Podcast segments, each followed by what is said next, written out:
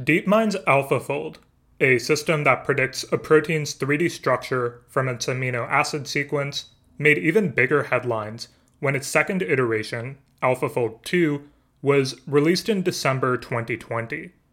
It was hailed as a solution to the 50 year old protein folding problem, and DeepMind has continued to build on this work.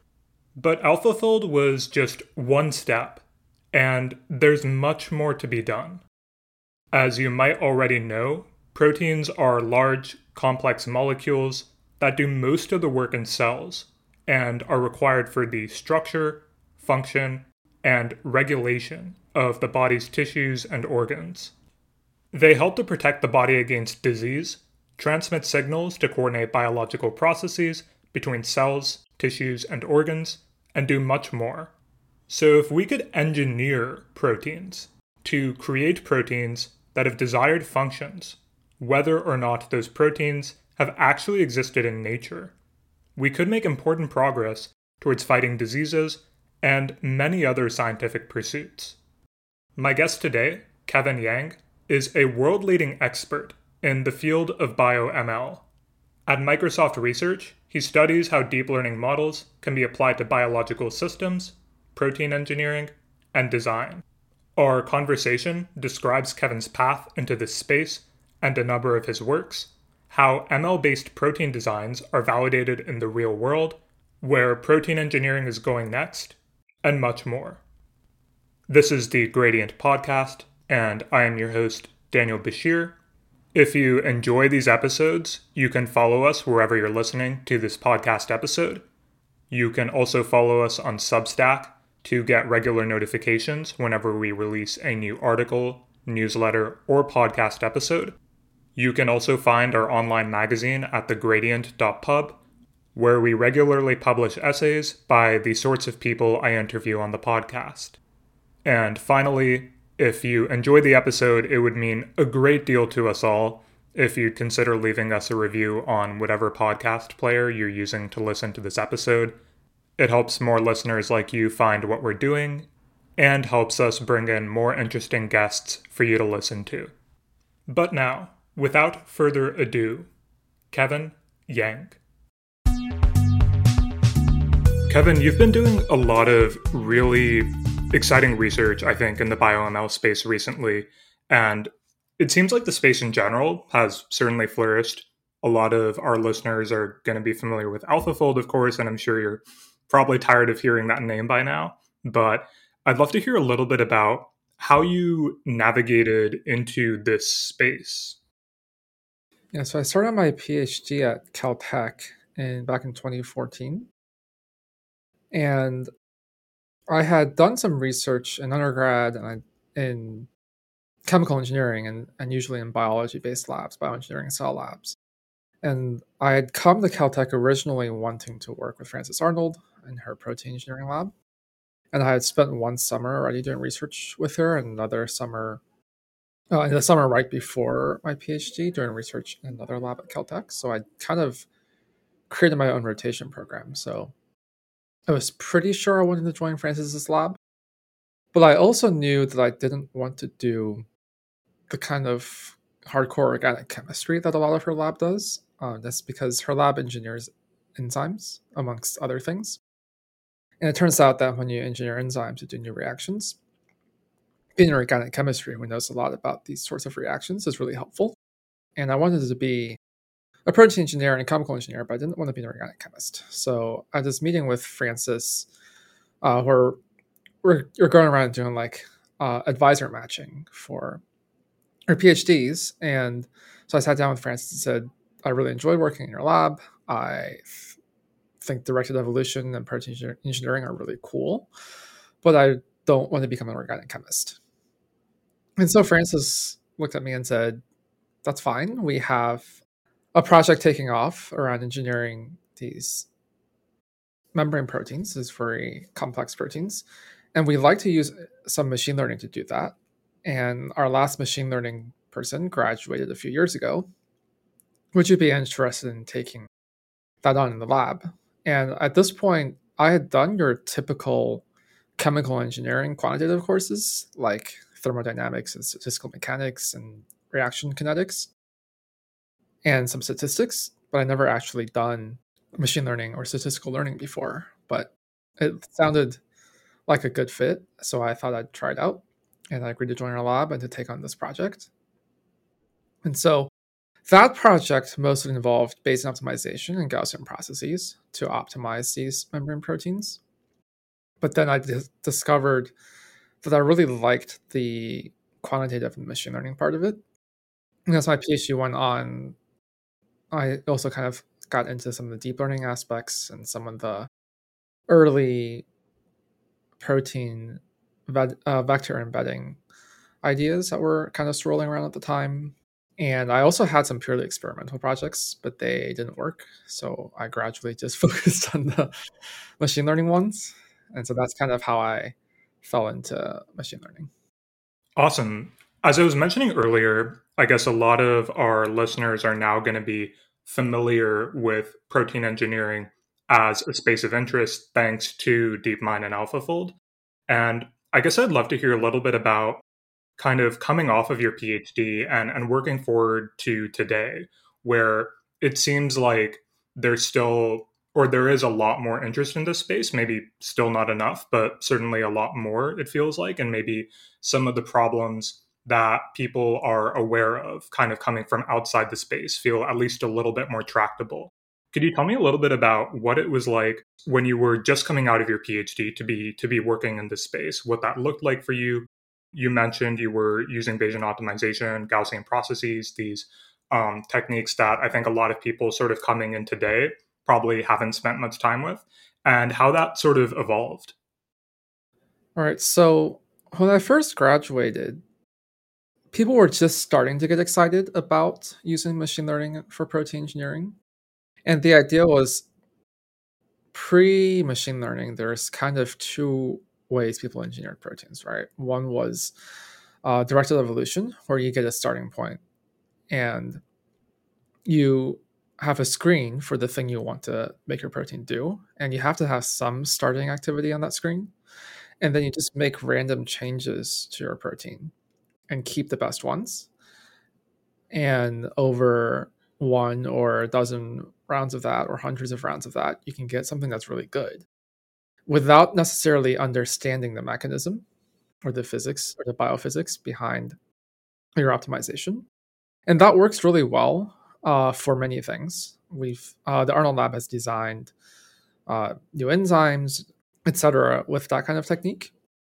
And the disadvantage, of course, is you don't necessarily gain any understanding, and is you have to have a starting point for your optimization. And then there's this other paradigm of uh, rational design, generally, where you do try to understand the biophysics behind the property or the function you want to infer on your protein. And you look at structures and you do simulations or you do energetics computations and you try to design your protein to take the function the fold you want to take and hopefully that fold or that structure leads to the function you want and it's a much more bottom up uh, first principles type of method uh, the disadvantage is that it's much harder to do these very complicated properties like like a, a catalysis because we can't exactly compute the energetics and the biophysics at the level of detail needed to do that kind of engineering necessarily. And in proteins, we're working in a regime where small differences in energetics matter a lot. So even though it should give you the, the benefit of being able to do things from first principles, which is generalized better to new systems, in practice, there are many functions that are very difficult to engineer this way.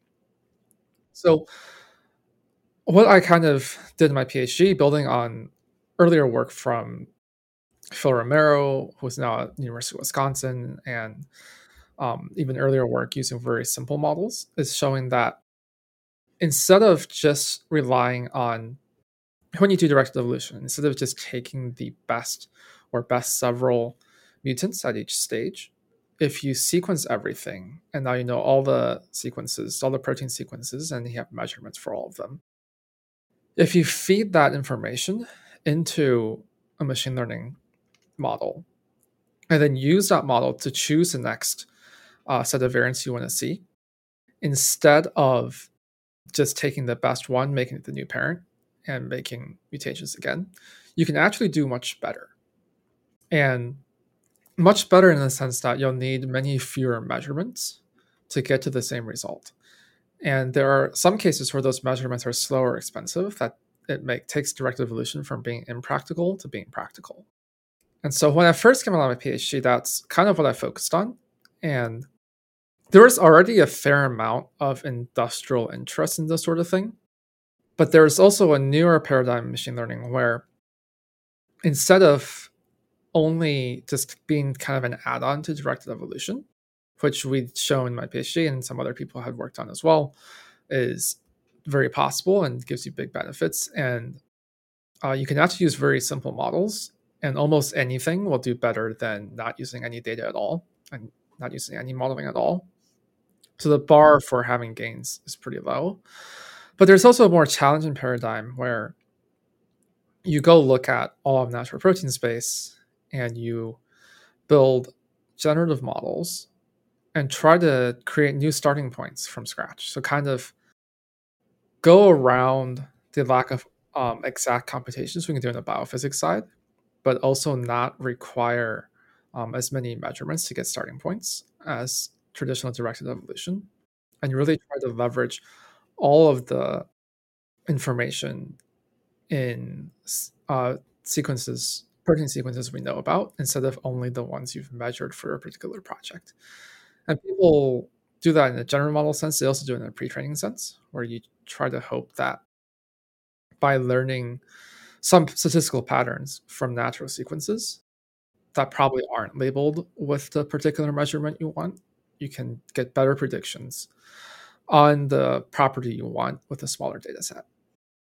So I guess especially in in recent years as we've brought some of these techniques to bear and they've started to work better still speaking maybe at a high level here before we dive into a couple of your papers on on generative models and techniques in that space as you mentioned there are still some key challenges here but it does seem like we've been able to at the very least accelerate things on the machine learning side i know you were quoted in this nature article saying that now one machine learning person can generate enough designs to keep 100 biologists busy for months and so there's this bottleneck of real world testing where now we're able to kind of get a bunch of ideas out there for these are potential proteins that might have structures optimized for a certain problem that have certain qualities we want. Now it's sort of the time to test them.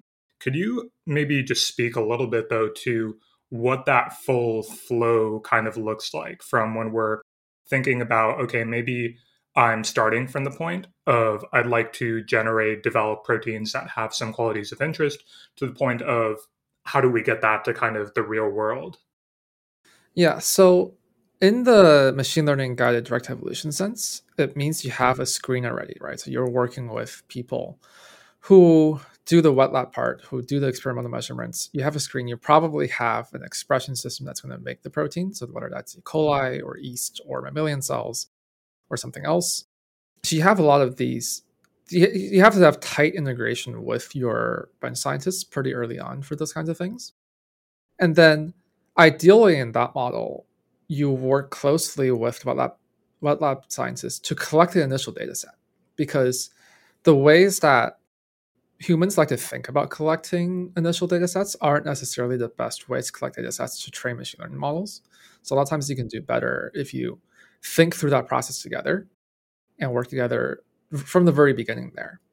And then the process there looks like you work with the wet lab people to collect data, and then you train a model on that data, and you have some method of going from predictions to choosing these are the next sequences we're going to see, uh, we'd like to see, and you want to take into account how many rounds of experiments do you want to do, how much those experiments cost, how long do they take, and things like that. And then you choose a new new round, and then you go back in the lab, and it's kind of human guided at every step. Honestly, a lot of these tight collaborations. So that's this machine learning guided direct evolution paradigm, right? Now, if you want to be much more ambitious and say, I have this desired thing I want my proteins to do, I would like to generate starting points from scratch from a generative model or from a structure based model or anything else. There, once again, you really need to be talking to your lab people from the beginning just to know like what kind of experiments are feasible right? And what kind of um, functions can you measure feasibly? And at this point at least there's still a lot of biology that we don't necessarily feed into the models right away to that we want to take into account. For example if you train your models on sequences across organisms but you want to express in one specific organism there might be things you have to keep in mind like do you need secretion signals for that organism? Or is this a system where you don't want secretion signals or even things like codon usage and to get your system to make the protein to express the protein are really important upfront. And then yeah thinking through how many shots are you going to have how many rounds do you want to do even before you get to generating things from a model right? And uh, the goal of a lot of those things too is on the modeling side to know how you can uh, sort or select the things you generate to give you uh, generated sequences that are likely to work in your particular system in the lab.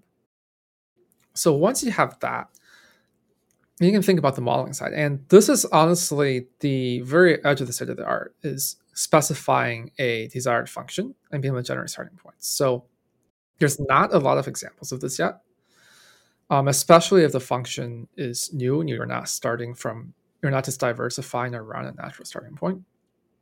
I don't want to say there's not been any examples, but uh, it's it's a very challenging problem, right? And you can think about what kind of model do you want to use? How do you want to incorporate the functional information? Those kinds of questions are really big. And then, is there any way you can do in silico tests to to kind of filter down the things you've generated? Of course, if we had perfect in silico tests, then we'd already have solved the problem. But are there any orthogonal predictors you can use to increase the hit rate, basically, so that uh, you're not wasting your time making things in the lab that have no shot at working. Awesome. So this is a super helpful introduction, I think, to the high level picture. I'd love to dive into a couple of your works, and I splice these generally into two sections. So first, I was thinking we could talk about generative models pre training for proteins and chemistry. And I think here, let's maybe just start with a broad introduction to the space, what we're trying to do here. You've already talked a little bit about using generative models and sort of developing a starting point from which we can get to a particular desired outcome, a, a desired property. But let's, I guess, thinking about connecting what's sort of going on you've worked on protein structure generation via folding diffusion and all these different techniques, but maybe just introducing at a high level some of these questions of okay, well, what are some of the promises here? What is it that we are eventually trying to do? We have a protein that now has a specified function. What are what are some of the possibilities there? How might people see this manifest? Right. So at a high level, we would like to make proteins do things that people are interested in, right? So if we go look in nature, there's many, many proteins. They do all sorts of cellular functions. They're responsible for uh, structure, they're responsible for signaling, they're responsible for catalysis. And sometimes we can take a protein from nature and it already does something useful. Maybe it's a useful drug, or maybe it does a useful reaction at scale, right? But many times we know that there are other things proteins could do that nature hasn't asked them to do because they're not needed by evolution. Uh, kind of my canonical example of this is that a, a while back, Francis's lab made um, an enzyme that can make carbon silicon bonds. And it turns out this is not that hard for enzymes to do. It's just not been selected for in nature because you, we don't use carbon silicon bonds in natural metabolism and we do this not just to because it's fun or because it's cool to make to see what's possible but also because uh, these proteins are used can, might be useful as therapeutics, as um, cancer drugs, as antimicrobial drugs, or or they might be useful in industrial catalysis. Right, you want to they're often more selective and less toxic than heavy metal catalysts that we commonly use to make chemicals. And so that simplifies your downstream purification. And it means you're not working with these toxic heavy metal catalysts as much. And so there's a promise of kind of green green chemistry there, right? If you can design enzymes to do reactions that are useful industrially to humans. Those are kind of the two main branches of things I think about, but there's also a lot of kind of smaller niche there's, there's a long tail of niche application. Things like can we make a protein that will functionalize silk to make it have make it feel better against your skin or make it more waterproof, etc. Things like that. Or can you design uh, proteins to go into silk that will give it better properties, right? Because silk is made from animal proteins. So those sorts of things. Uh, there's basically, yeah, there's a lot of things people want to do with proteins. And the question is, how do you engineer design proteins to do that? So then the promise of these generative model and pre-training type things is that if we go look in natural sequence space, that there's information we can use there across different engineering projects. And pre-training and generative generative modeling are kind of two perspectives on how to use that information. So in both cases, you go look at natural proteins, you look at their sequences, you look at their structures, maybe look at free text describing them, you look at the chemical reactions they do, maybe do some some molecular dynamics computations on them, and you incorporate some set of that information into a model. And then the kind of pre-training and gener- generative modeling paradigms treat that model a little differently in pre-training, you hope that by learning patterns from natural proteins, you can make predictions on specific systems you care about with fewer data points in the lab. In the general modeling sense, you hope that uh, first you can just generate new proteins that are different from existing ones and do anything that proteins do. And more ambitiously, you hope that you can specify the new thing you want your proteins to do give that to your model. Your model is seeing natural proteins and has an idea of what they do. So it can make new proteins that do this new thing you would like to do. So this is this is really clarifying and I'd love to start diving into some of the specific methods that you've pursued here. The first one is a technique that I think a lot of people are familiar with thanks to the whole text to image movement we've seen that's involved a lot of diffusion models. So this was your protein structure generation via folding diffusion paper, where you're using this denoising method that I think a lot of people are going to be maybe vaguely familiar with if they've seen some of the papers. But instead, you're doing folding diffusion. You start from a random unfolded state and you work your way towards a stable folded structure. Could you tell me a little bit about the method in this paper and perhaps maybe some of the intricacies that appear if there are any that we should be aware of when we're thinking about denoising towards folded structures that might not appear in other domains where we might apply diffusion. Right. So the key bit of background here is that for many proteins, most proteins even, we have the raw amino acid sequence, right? There's 20 amino acids that are common in nature and they differ by a side chain. So they they both they all have an amine group and a carboxylic acid group. Different side chain uh, proteins in nature are made from a covalently, covalently bonded chain of these uh, amino acid residues. And the identity of those side chains and the order of the residues in your protein determine the properties of the protein. So we call that the sequence or you'll also hear structural biologists call it the primary structure. And that primary structure of that sequence then folds into often the three-dimensional shape and in actuality, that three dimensional shape is always moving around because we're not at absolute zero. So it actually sits as a conformation. And uh, the actual thing the protein does is often mediated by this three dimensional structure, which we call um, the tertiary structure in structural biology terms. A secondary structure is uh, smaller motif, structural motifs that occur, and then they, those get put together in a tertiary structure. And there are proteins or domains called intrinsically disordered domains or intrinsically disordered proteins, which don't have uh, a stable structure in this way, and for the function isn't mediated, mediated exactly the same way. But for many proteins and for uh, many of the proteins we care about, we do we do have this sequence to structure the function paradigm. So the intuition behind why you might want to generate structure is because if you can generate new structures, new structural conformations, that should lead to new functions, right? And there's a important distinction here that uh, a lot of these generation papers make between the whole structure and the backbone structure. So the backbone structure is the placement of all the atoms in the protein that aren't the side chain.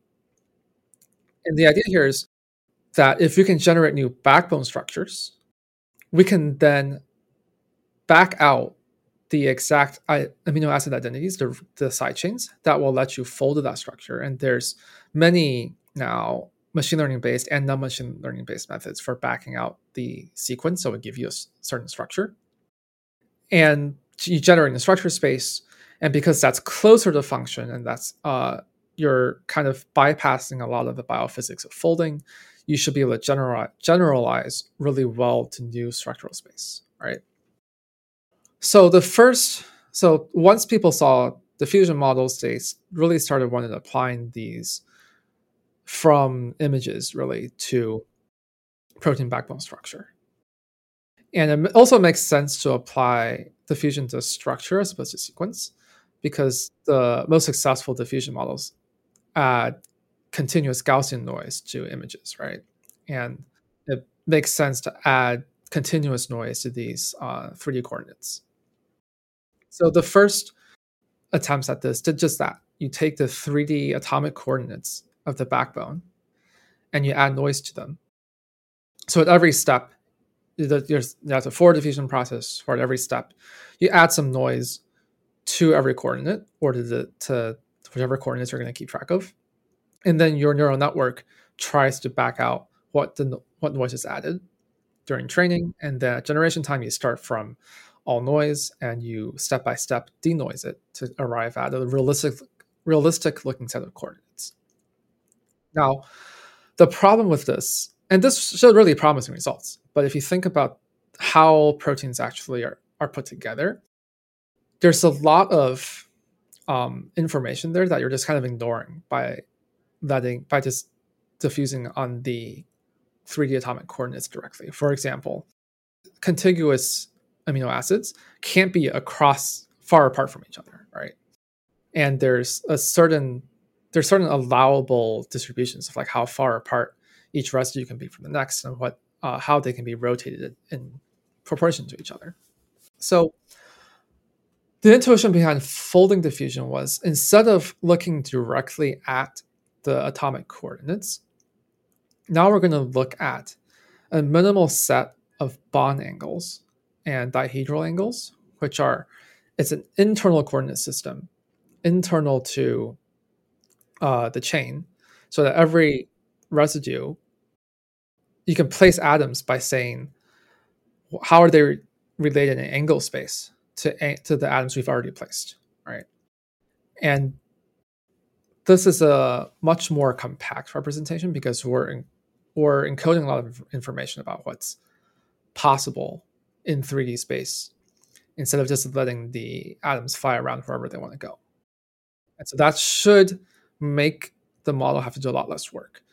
It also means that we don't have to keep track of things like equivariance in 3D space, equivariance to rotation or translation, because everything's an internal reference frame. And that really simplifies the neural net part because we could just use a vanilla transformer. And this really illustrates the importance of thinking carefully about not just the machine learning side and just not just blindly taking things that work in other fields, but really thinking about the I want to say structure, but then we're overloading the term structure, but the constraints of this this new system you're applying your methods to, right? And so we call it a folding diff because as you go down the chain, you can think of uh, knowing these interatomic angles as kind of being inspired by the f- physical process of folding the protein chain from something that's just kind of wiggly in space to a structured uh, protein domain. And we did find that uh, this is a lot more efficient and gives you better generation than diffusing directly in atomic coordinates. Of course, this is a very popular field right now, and soon after we did this, other people found um, even empirically better ways to encode that internal reference frame and also to scale the model to give even stronger results and even more realistic generations. So, working a little bit beyond diffusion, you've both, I guess, in review papers and in your own research examined a couple of different ways of of tackling similar problems here. And so you had this great review paper that went over some of the things we've kind of already discussed on protein sequence design and how that works with generative models. You um, sort of covered some of the tasks that these generative models perform. And you also had this other work where you were looking at applications of predicting protein evolutionary dynamics. And I think that might be actually a pretty interesting one for us to jump into about how protein language models can predict mutational effects across diverse proteins. I think that we've, I've had at least one other conversation where people were looking at applying language models to these sequence prediction problems. And that's another sort of domain that you've sketched out. Do you want to talk about that work maybe a little bit more in depth as well? Yeah. So before I did this folding this diff project, which was a project that uh, we did with an intern here at Microsoft originally, I'd focus most of my work on you can on sequence space because ultimately what you make in the lab, what you synthesize in the lab, is a sequence, right? So in my mind, it often makes sense to work directly in that space. And so when we talk about generative models of protein sequences, a lot of approaches have kind of borrowed from natural language processing because it's kind of like making sentences where your vocab size is only the 20 amino acids, basically, right? And so we've seen both those mass language models and kind of left to right autoregressive language models in the protein space. And I trained some of those myself, and they work pretty well for a lot of things. And we can talk more about how they work or don't work in the pre-training design a bit. But for the generation side, people have found that you can use left to right autoregressive models to do a pretty decent job across uh, global sequence space. We have some work now coming out soon, hopefully. It might even be out by the time this podcast actually comes out, where we actually do sequence diffusion. So discrete diffusion models on the sequence space. And there's a few discrete diffusion methods out now in natural language. And in general, they it's hard to say if it's they, they, that they don't do as well as like the left to right GPT style things, or just no one scaled them up to the same extent. But they're not as popular, definitely, as the left to right GPT thing style things. But we tried a lot of these on global sequence space, and we find that although they don't necessarily beat the left to right models on just raw generation, they do have some properties that are really nice.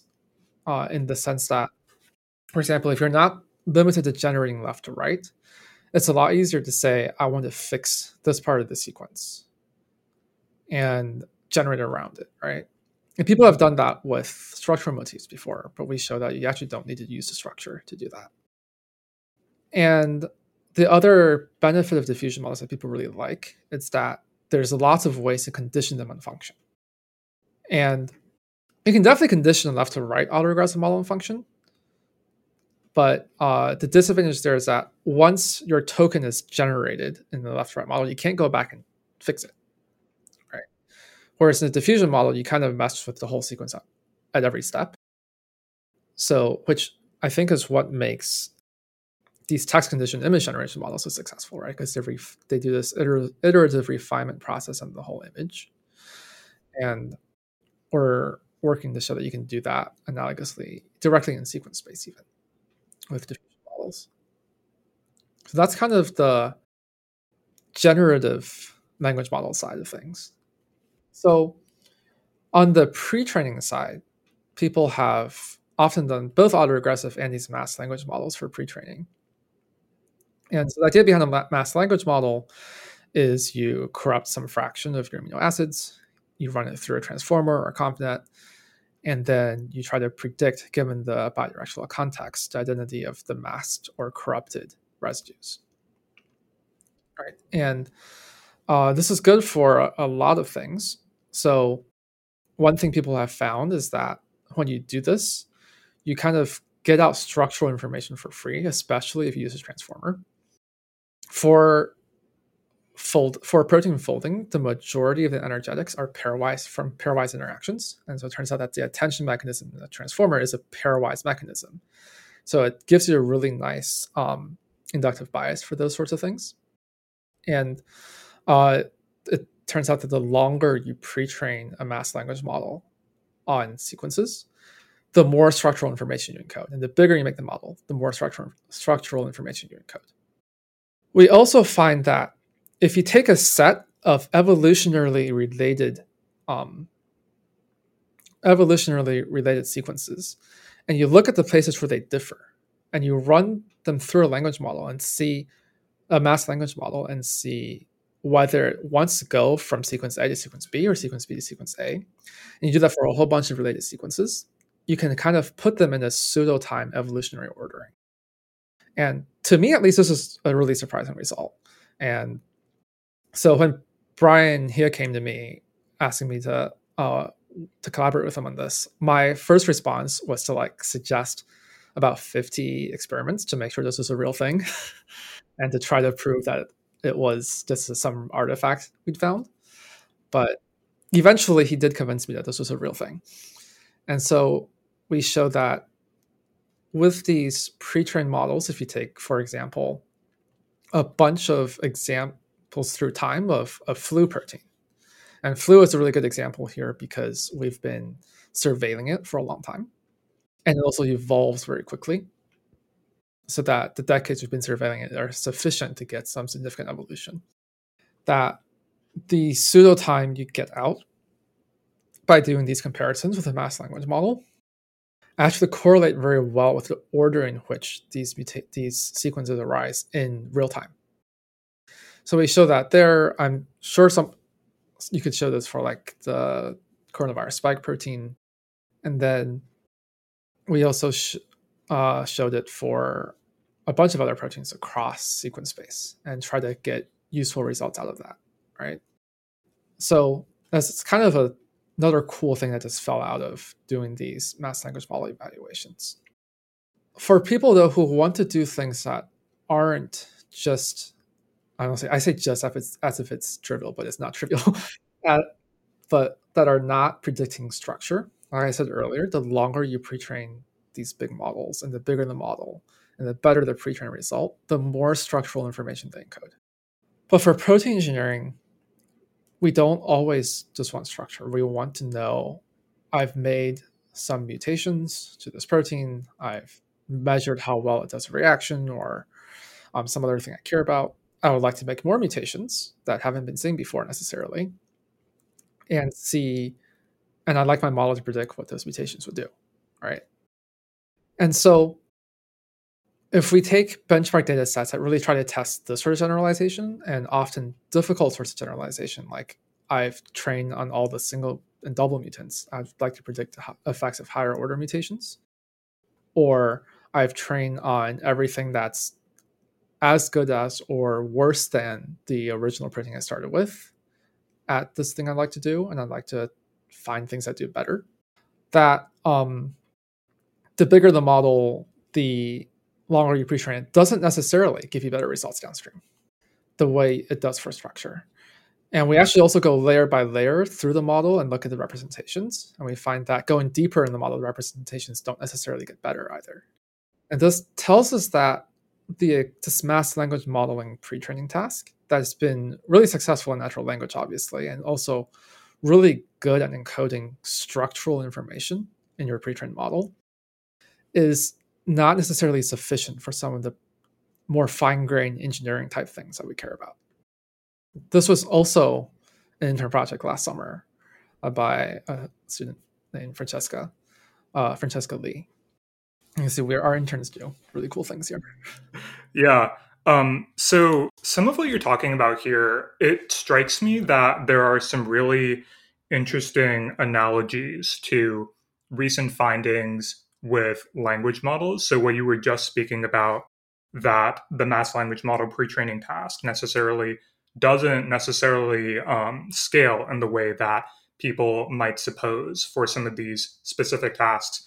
There's some, I think, related work in language modeling looking at well if we you know continue to train bigger language models we train them more then they might pick up certain things about language subject verb agreement these sorts of grammatical things. However if you look at maybe more complicated grammatical constructions or things you might want them to know about syntax, about how language works, then just the standard language modeling task doesn't quite work that well. And so, similarly to what you're saying here, we analogously might need some more specific ways of training those models to pick up on that sort of thing. And so, this brings up to me, I think, a set of questions under this umbrella that I think I gestured at earlier, which is some of the analogies and disanalogies between the ways we think about concepts and certain findings we've had between language models for proteins and then language models for, well, language. And maybe we can start with some of the, the higher level pictures of that. One thing in, in particular I'm kind of interested in is a lot of um, these techniques and things you've spoken about dive into representation learning for proteins. And for language, of course, we have all these things we say about linguistic representations, the distributional hypothesis, these intuitions we have. How do some of those intuitions maybe carry over or not carry over? Can you speak to any of the disanalogies there? Yeah, so a lot of the early work in protein language modeling definitely also made that distributional assumption, right? That similar amino acids or similar sets of amino acids occur in similar contexts, which is the assumption behind things like BERT and things like um, Seq2Vec, right? And the f- first approximation, it does work, but the question is, what is it useful for downstream, right? And when it comes to, I think the actually the biggest difference between modeling protein sequences and modeling natural language at a high level is that humans are really good at evaluating natural language. It might be hard to do at scale automatically because um, computers are bad at it. But if you show sentences to people, it's off. People can form very quick opinions about is this a re- realistic looking sentence, right? Unfortunately, people have really bad intuitions often about what makes the realistic looking protein sequence or protein structure. And so right away, uh, compared to other general modeling domains, we don't have that easy just look at it kind of evaluation. And there's benefits and drawbacks. So the drawback, of course, is you can't base you can't eyeball model generations. Uh, the benefit is you're really teaching hopefully machines to do things that people are bad at, and that really, in my opinion at least, expands humanity's capabilities in ways that teaching machines to people to do things people are, are pretty good at doesn't. But back into some of these more grounded things, we can think of protein sequences as having grammar or having um, compositionality like language, but that often looks very different, right? Because proteins are synthesized in a certain order that and to C order, right, to make those covalently bonds, covalent bonds. But when they evolve, that's not the order. That's not how they evolve, right? You mutations can happen anywhere. You also get duplication events, you get deletion events, and those are those are selected for through evolutionary time. Uh, but they're also organized uh, differently in the sense that there are functional domains. So you might have a very long protein sequence or uh, but there are multiple structural domains within that that kind of evolve almost separately right and then they might be joined by disordered regions or by loops or by other things and the biggest difference here to language is that we don't get markers necessarily of where those units start or stop. There's no spaces between words. There's no periods between sentences, types of things. So that that's another big, big difference, right? And then the whole part where your sequence folds to a three-dimensional structure most of the time, or for disordered proteins works in an ensemble of loose or loosely folded structures is a paradigm that's not really present in natural language. Or i don't know if there's a good analogy for that in natural language and that function is mediated through this uh, biophysical structure. So that you can think of it as a disadvantage in that you can't port things as easily from natural language but you can also think of it as an advantage in that there are many th- ways you can leverage that information right yeah, and I guess as you've spoken to, the the biophysical information is um, or can be pretty crucially important when you're looking at how do we generate proteins that are not found in nature that might have functions that we want. While we're on this question of analogies and disanalogies, maybe another that I'd love to take up actually relates to another paper that you worked on about convolutions being competitive with transformers for protein sequence pre-training. And you had this really interesting finding that the pre-training task itself, not the transformer architecture, as you kind of gestured at before, is the essential component that makes pre-training effective. And I guess what I'm wondering here, though, is about well, convolutions versus transformers. There's often this question for us of inductive biases, and you do talk about that complementary inductive biases might exist in CNN, so they might offer this. But could you speak a little bit to those complementary inductive biases, how they manifest and maybe help in some of the tasks you're interested in. And then maybe to that broader question of, again, what are some of the analogies, disanalogies here in that question of inductive bias? Yeah, this is a really hard one because the inductive biases you would ex- that matter you would expect to differ by downstream task a lot of times, right? And it's also hard because in general, people use transformers, and then we used one specific convol- CNN architecture. There's infinite ways you could combine those and remix those and recombine those, or just other things you could do, right? Like in tax, people have tried just using uh, feed-forward networks and transposing the sequence in between stages, and it, you get reasonable performance for some tasks, right? So that's a really challenging question to separate out um, the pre-training task, the downstream task, and the architecture and inductive biases. And I don't think we really have a good handle on that. And I mean, we I wrote one paper saying that for some tasks uh, and at some scales, CNNs or certain CNN architecture is very competitive with the current transformer architectures we have, right? But uh, those interactions, there's so many interactions there to account for. It's really hard to make definitive statements. And th- that's why, like in the paper, we're really careful never to say like CNNs are better than transformers or transformers are better than CNNs because it depends on the exact task you want to do. And we see for different downstream tasks, one architecture does better, but we also don't test interaction of architecture with pre-trained task or architecture with pre-trained data set. I think the take home message there is more that we shouldn't necessarily just assume that one architecture is the best just because it's popular and that we should be open to trying other things but also that designing these architectures is, is really hard right because to a large part extent we're not doing it rationally we're just trying things and hoping they work which i guess is all biology but and and very much all of deep learning. I think it's very yeah. very empirical. There's a lot of similarities there between deep learning and bioengineering. Of just it's a it's a good complementary fit, isn't it?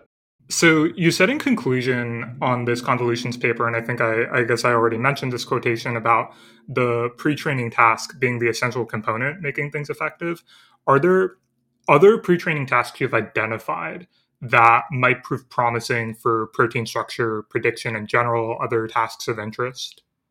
Yeah, so for structure prediction, people have tried a lot of the same variants. People try nat- natural language, right? You can do BERT, or maybe in BERT you should have a higher masking percentage, or only mask and not do the corruption parts, or maybe you should do spam masking. is pretty popular nowadays, where instead of um, masking randomly, you mask uh, contiguous a set of contiguous things, right? Um, so that you can't get that near context as easily and have to rely more on longer range context.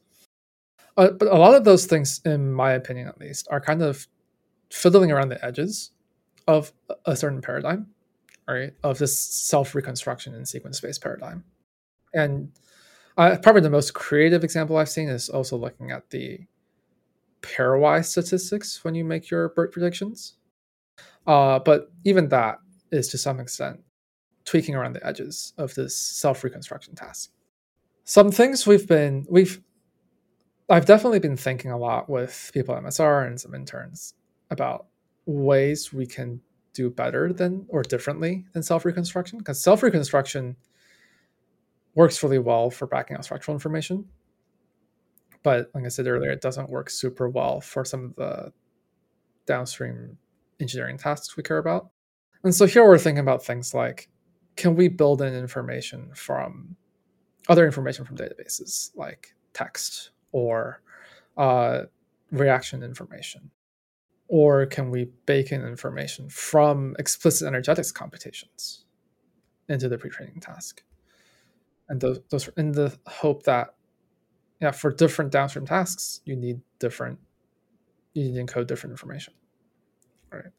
And so that's still pretty ongoing work. We have don't necessarily have super concrete results yet, but we're hopeful. Sure. Another connection to this pre-straining and downstream tasks and kind of finding those to be relevant was another paper you spoke about where you were investigating whether the final layer representations for pre-trained protein language model transfer learning um, whether that final layer representation is what we want. And i think as you mentioned you found that getting outputs from the middle layer can be effective as effective as a full model transfer basically right so that's the work i was talk- referring to earlier when i said the for on structure if we're predicting structure the deeper the more layers you have and the deeper in the model you go the better. The longer you train the model the better and the bigger the model the better right?